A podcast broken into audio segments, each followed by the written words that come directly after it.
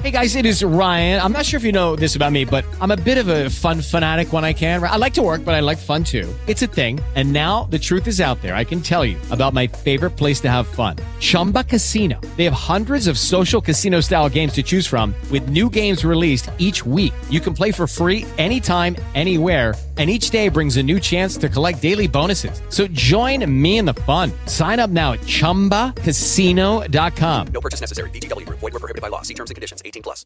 Farm View with Kieran O'Connor on WLR. Brought to you by GlanbiaConnect.com. Hello and welcome to Farm View. Well, as usual, it's Kieran O'Connor here with your weekly farming programme. Once again, I have a busy show for you this week. Well, on this week's programme, I'll discuss the impact of Waterford ASSAP Agricultural Sustainable Support and Advisory Programme aimed at improving water quality in the region. I'll review Seedtech Waterford's recent cereal and protein crop walks with some exciting new developments. And plus, as Kildalton College, now Ireland's largest agri college, celebrate 50 years this year, we discuss its huge impact to the sector. And plus, as always, we'll have our farming calendar. Farm View with Kieran O'Connor on WLR. With GlanbiaConnect.com, Ireland's biggest online farming shop and more. Well, the Agriculture Sustainability Support and Advisory Programme, it's a, it's a mouthful, I know, but ASSAP is a free and confidential advisory service aimed at improving water quality. It was set up almost three years ago, and for an update on its progress, and indeed, to discuss the problems, we're joined from ASSAP by Cathal Summers of Teagasc. Cathal, first of all, you set up three years ago. How has this first three years been for you? Obviously, the whole aim is to improve water quality. What type of response are you getting on the ground? Yeah, Kieran, look, the, the, resp- the response is really, really good. Uh, I suppose we're on farms now the last three years, started farm visits in 2019. The programme initially was set up probably the year before just to get everything going and organised, but in the first year, I suppose it was slow because people are probably a bit, little bit nervous. Who are these people coming in to give us a bit of advice? But once word got out in the ground and I started to meet people that were there to advise and help, and it's a free confidential service, you know, we're taken really well by farmers. And to be honest with you, without farmers with us working with us, the, the, the program would go nowhere. And farmers have done a great job, and, and, and things so have been good. very much the process. Do you contact the farmer in a certain area, be it from a riverbed area, be it from an estuary, whatever, and then take it from there? And you might outline to our listeners the areas that you've covered in Waterford. Yeah, so there's seven areas in Waterford that were up at the Tay in Kilrossanty, the, the Clodagh in Rathgormack, the Colligan Brickey in Dungarvan, the Glenaboy in Tallow, the Cush Camera just north of Dungarvan there as well. The Johns, which is south of Waterford City, all the way kind of from Kilmeaden to, to Faithlegg, and then Dunhill, they're just beyond the city right. as well. And look, the way it happens is there's normally a community meeting run by the local authorities water programme, and all the communities invited that meeting. And then normally we always invite a farmers meeting, so all the farmers within the certain catchment area will get a letter of invite. And then what I'd be encouraging people to do is come along, and that's where with just farmers and myself, and, and, and also be a Glanbia ASSAP advisor, Andrew Gary, who's in the area as well, or TJ Phelan, and we'll have a chat, tell what the hmm. program's about, and after that, then we'll try and get onto farms. And it's, it's, it's water quality is a broad statement. What are the key areas that the problem are in, and what are the areas that you're tackling to solve the problem? Yeah, so the three big ones, Kieran, are, are phosphorus, sediment, and nitrogen. And mainly phosphorus is what affects our rivers, and, and sediment affects our rivers. And nitrogen is, I suppose, one that's talking about a lot with the nitrates der- derogation and all the nitrates rules. But I suppose nitrate doesn't affect the rivers as much; it's more into the estuaries where it affects. But so I suppose what I find is trying to get out into farms, and it, there's no point telling a farmer, "Look, there's a problem here, solve it." You have to tell them why it's a problem and, and, and get the explanation across because some of those issues are very complex and they're not just a, a flick a switch and, and fix right. the problem. So it's getting out there, having a discussion, and trying to come up with solutions with the farmer and, and putting them in place. And are all these, uh, we'll say, problems solvable? Number one, and number two, uh, how long could it take to get it right on a farmer? Are you talking about a couple of years? Are you talking about a couple of months? Yeah. So for we're in the southeast part of the country, so it's very free drain soil, so we're more susceptible to nitrate problems. So that's a slower fix. Now the phosphorus and sediment problems can be a quick fix. For example, if you have cattle drinking out of the river and you close that drinking point, take them out, you know that can ease those phosphorus and sediment problems within you know weeks to months. Whereas nitrogen is a different beast altogether. It's not necessarily that the farmer's doing something wrong. It's just if you have a free drained soil and nitrate is in the soil and the plant doesn't take it up in time and it gets washed down with rain, sometimes it can go down through the soil mm. into the groundwater. Once it hits the groundwater, then it connects to a river at some point. Depending on how good what we call the bedrock or the aquifer is underneath, how quickly the water is able to seep through it into the river, it could take, you know, if you make a change today, you mightn't see the change in the river for, you know, months to years, depending on the aquifer. So when you take Waterford estuary as such, and I know there was um, the EPA had out some figures as regards nitrate levels in that whole Waterford estuary. Of course, that's that's an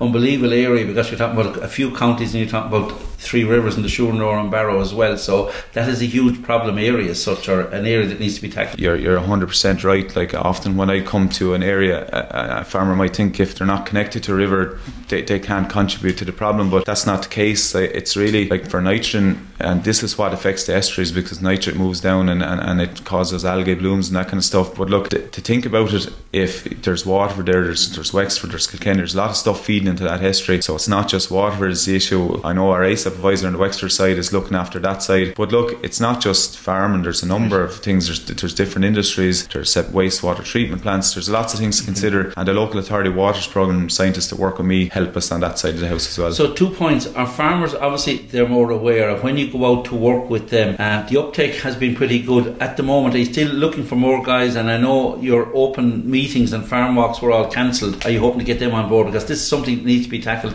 urgently, and I'm, I'm sure there's an awareness on farm for that as well. Yeah, good news on that front. Uh, I suppose COVID's starting to lift a little bit now, and we're back out doing some discussion groups. We're allowed to be out and about a bit, and unless we're back out meeting the people, no, it's harder to do. But we're back out, and generally when I'm on discussion groups now, I'll, we'll go onto a farm, we'll have a meeting with a group of farmers, and I'll tailor to that farm, and we'll look at the soil types, we'll look at the bedrock underneath, we'll look at the type of farm right. going on there, and we'll go through the farm and give people good examples of, of how to solve the problem. And look, and in the Tay and Kilrossanty and, and and the Clodagh at the moment, I'm hoping to come out of there this year, and the news is very good there. The Tay was at good status, now it's gone up to high status, and that's what we had hoped for, and we want to keep there. So you're getting a good response. oh, excellent! Already, brilliant response. Yeah. No, look, and it's not just work. I did. The farmers are the ones doing yeah. the job. I, I'm just there to try and help them out. But the Clodagh is the same thing. Clodagh was down at moderate status three years ago. Now we're back up to good status, and the trick now is to keep there. So we have the foot on the pedal now and just hold it there. But farmers are doing a lot of good work there. I and on revisits, a lot of my visit two years ago, back in now the last three two months visiting hard, and a lot of good work Brilliant. done. And, and we can see the positive results. And, and for a farmer, if they can see that what the one or two things they did made a positive impact, you know that that's half the battle.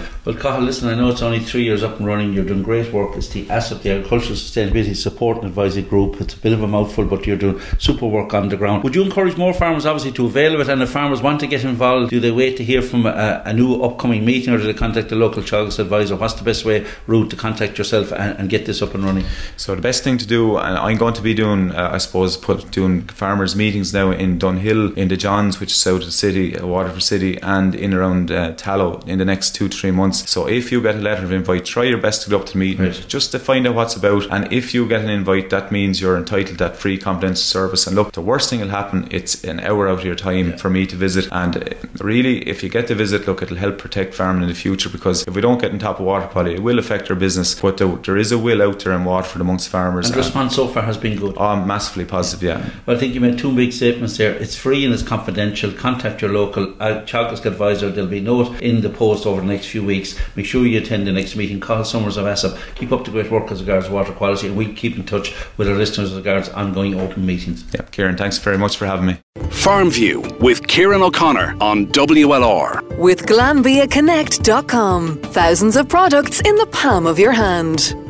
Well, recently, Seedtech Waterford held their annual crop box over the last couple of weeks, indeed. And joining us on the line is a man very much involved in two to four with these crop box, and that's Tim O'Donovan of Seedtech. Tim, you're welcome to our programme. Thank you very much, Kieran. Thanks for having me on. Tim, as I say, annually you have these Seedtech crop walks covering all the various aspects of wheat, barley, and oats, and of course also peas and beans. How well did this year's crops go, and what were the highlights from your point of view for these trade crop walks? Yeah, we were delighted to be able to welcome people back into the trial sites again with COVID. It's been a difficult uh, 18 months, Kieran, and people were lacking commonality of meeting up and sharing ideas and experience. And no matter how good we have become on Zoom and Teams and all those electronic means, it's always nice to meet people at the end of the growing season. And that's kind of one of the main functions of our crop walks is that we bring together the, the industry. Unfortunately, we weren't able to have a large event because of the restrictions that are still there. But like we, we had a lot of our trade customers down across seven or eight smaller days. We were able to offer people a wide variety of times and choices to come. So it was very hmm. successful mm. from that perspective.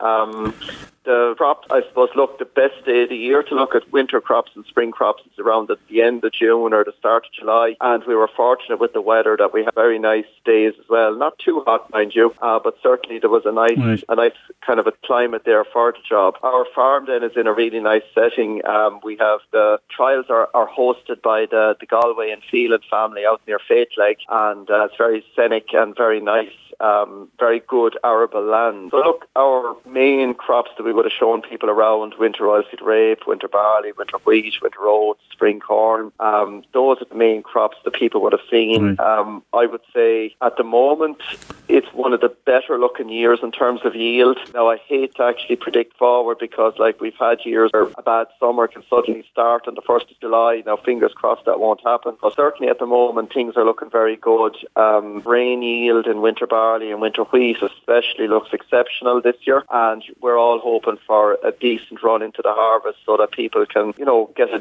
fair return for their work and their labour and effort over the last 12 months. You mentioned just before we came on air to me about winter barley and some new innovation as regards the opportunity and a huge and new window that's there in these new varieties as regards setting winter barley, which would be uh, music to people's ears, particularly down here in the southeast. Yeah, I mean, look, the threat of barley yellow dwarf virus has been with us for 40 years at this stage, and up to a few years ago, we were using chemistry to control the spread of aphids or green flies into the crop. But that chemistry has been um, removed from the market. Now we're able to bring varieties to market uh, that actually have natural tolerance to that virus in them. Our own variety that we have, it's the first one on the market, is called uh, which is the French for word jewel, and it's uh, a barley that's able to be sown a little bit earlier than, you know, traditionally growers might be fearful of with virus spread. Um, but the virus isn't actually, doesn't have an effect on the barley and it's able to grow really well. When you say earlier,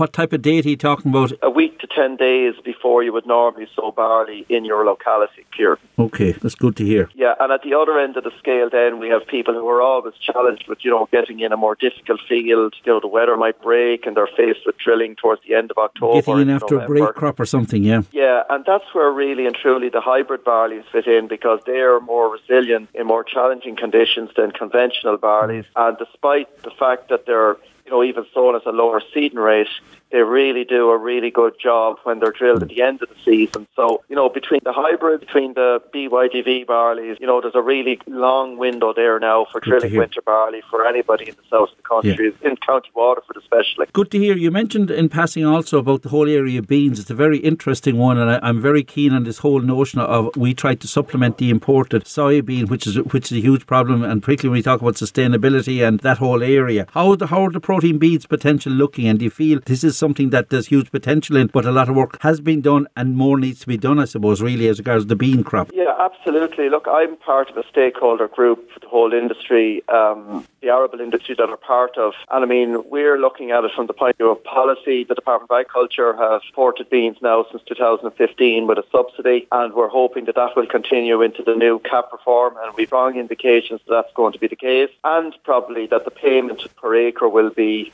increased a little bit, Kieran. The second part of it will be more, more kind of what we do in Seedtech is that we're looking to develop newer varieties that are more suitable to the Irish climate. Mm-hmm. And that can be hard because if you take a year like 2018, it was the lack of rain was our problem. This year, disease control is the problem. So it's very hard to get a variety that's able to withstand Consistent, across yeah. those kind of extremes. But we do have some excellent varieties on the market that are performing at the top of the list each year. And I suppose the other element of it is that we look at varieties that might create a little bit more demand. So we've developed with some of the breeders we work with uh, low vicine, convicine beans and zero tannin beans. And we've tested those in Teagasc in Moorepark this spring and they've actually came out as good as or slightly better than soya-fed uh, diets. And these were diets that were fed to pig, which would be sensitive to any issues if there was an issue with the protein content or Well, that's good to hear now that you had positive results there. That was good to hear, as you say, particularly with pigs. And then the other um, element of the, the mix, I suppose, is the, the value of these rations. And, you know,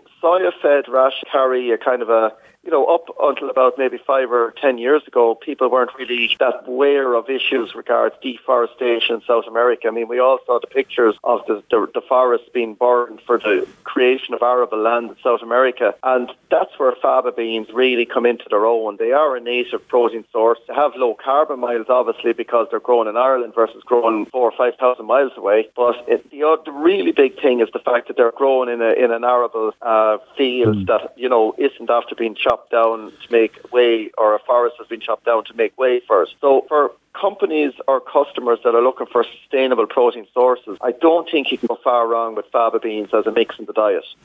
That's great to hear because obviously there's huge potential. Obviously there's a cost factor involved, but as you, as you say, when you talk about sustainability and the importation of soybean, which has become a huge problem for the industry, I think the beans seems to be a, a great positive development and something for the future. Finally, Tim, overall, yeah. this year's crops, you're happy that we're, we're in for a pretty good harvest? It looks like it at the moment, Kieran, but look, I suppose I've been around the block a while now and I hate to actually predict forward, but at the moment it's looking as good as it can be, to be honest. Yeah. Tim O'Donovan of Seedtech and Waterford team, listen once again, well done on your crop crops. Great to hear exciting news with winter barley and particularly with the whole protein beans area as well. Thanks for taking our call, Tim. Best of luck with the upcoming harvest. Farm View with Kieran O'Connor on WLR. With GlanbiaConnect.com. Thousands of products in the palm of your hand. And you're welcome back to part two of Farm View. Now, before I hear all about Kildalton College's celebration of 50 years this year, let's have a look at some items from our farming calendar. First of all, turning to our farmer markets, country markets, and what an array of fabulous local farm fresh products available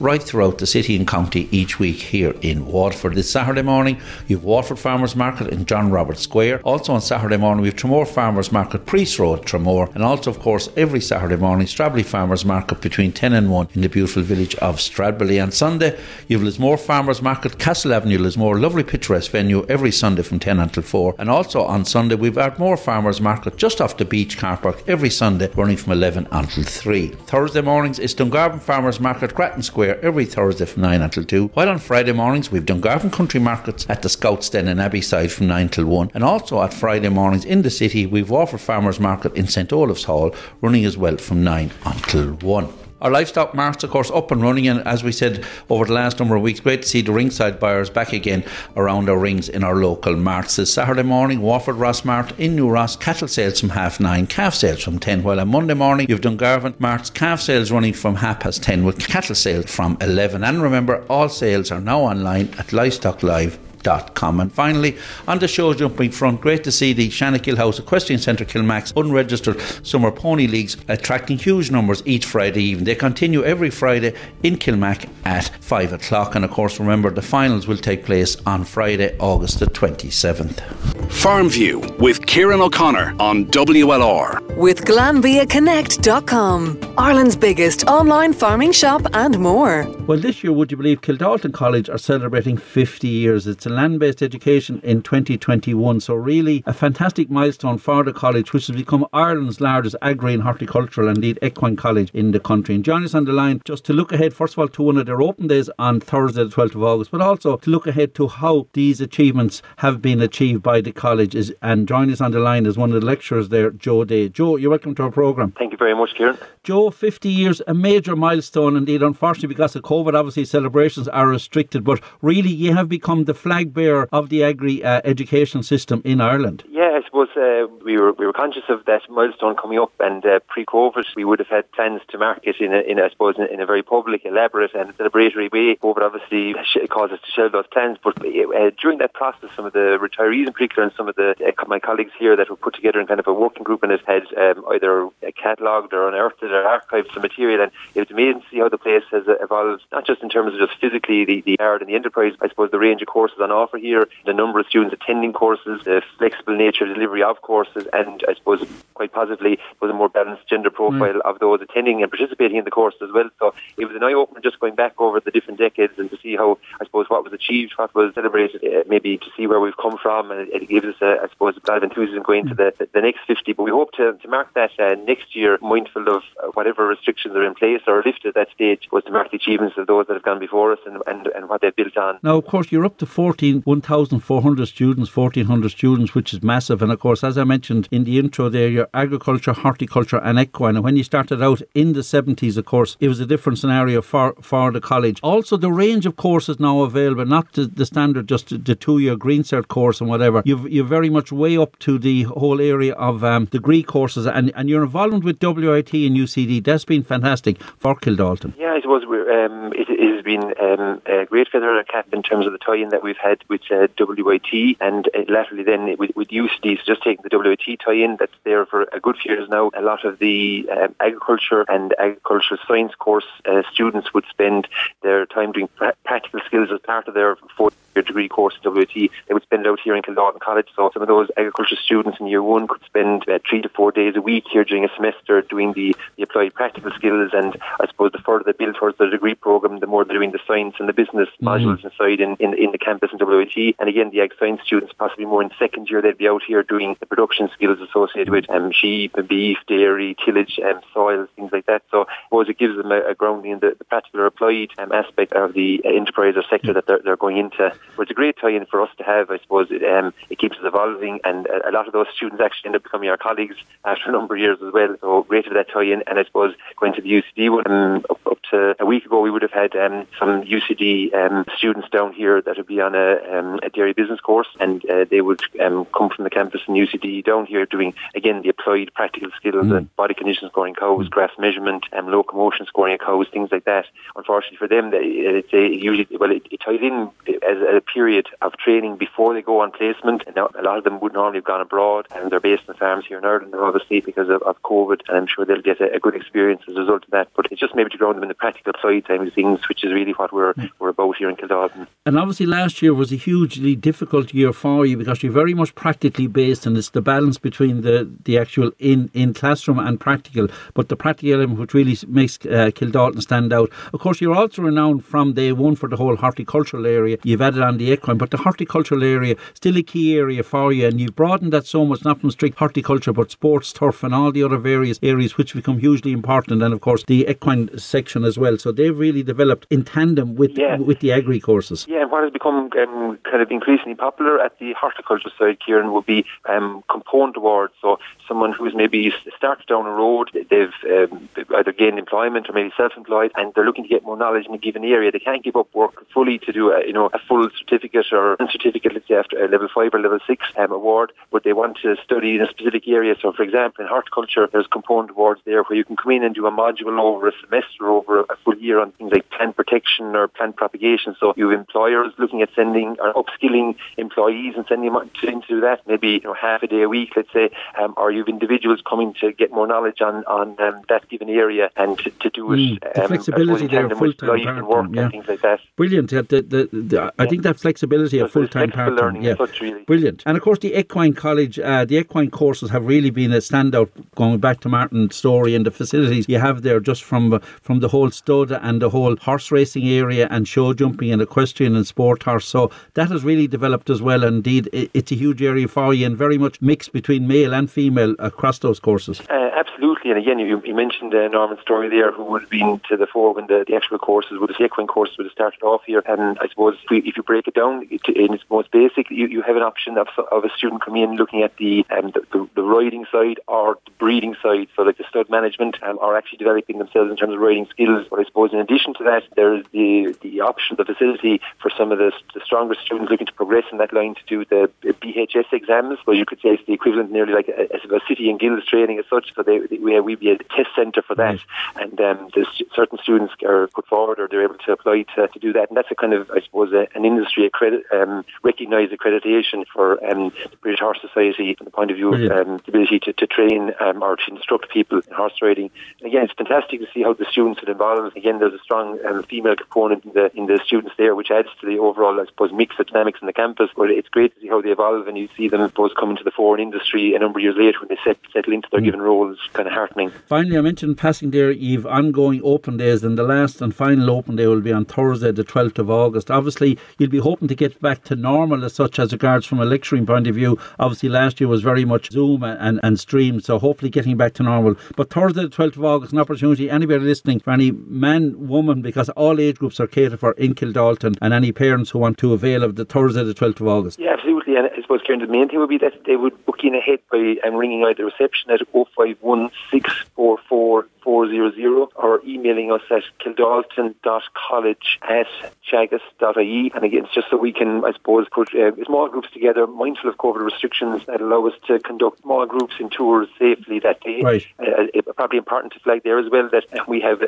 if you if you log on to the Teagasc uh, website and you go into the education uh, link within that, we have distance education and part-time courses starting this autumn Brilliant. for either what we call adult learners or those who are in, in, in, in full-time employment and, and wish to complete the Green Cert either on a, on a part-time basis, um, possibly two nights a week, one focusing on theory, one on skills, and do that for a year and a half, um, come in, um, let's say, over um, 16, 17 days over a 12-month period, and the distance education course and complete it in a year. So there's there's a number of different... Um, Literally all areas, there. yeah, all areas catered Yeah. for. I, I suppose the best thing, if people go to the Teagasc website, they, they'll get all the details, or you say contact the college directly as well. Well, listen, uh, Joe, thanks a And million. that notification, Kieran, would, would be on the um, the Kildalton College Facebook page as well. A lot Kildalton information College Facebook courses page, are filling or uh, closing dates that will be available on that website. Yeah. Well, on that Well, as I say, it's Thursday, the 12th of August. Kildalton College celebrating 50 years. Joe Day, to you and on involved, well done, congratulations. It's a great milestone. You're doing fabulous work there, and you're the leading college in Ireland, and you didn't get there by chance, but huge hard work over the years to all the lecturers and everyone involved.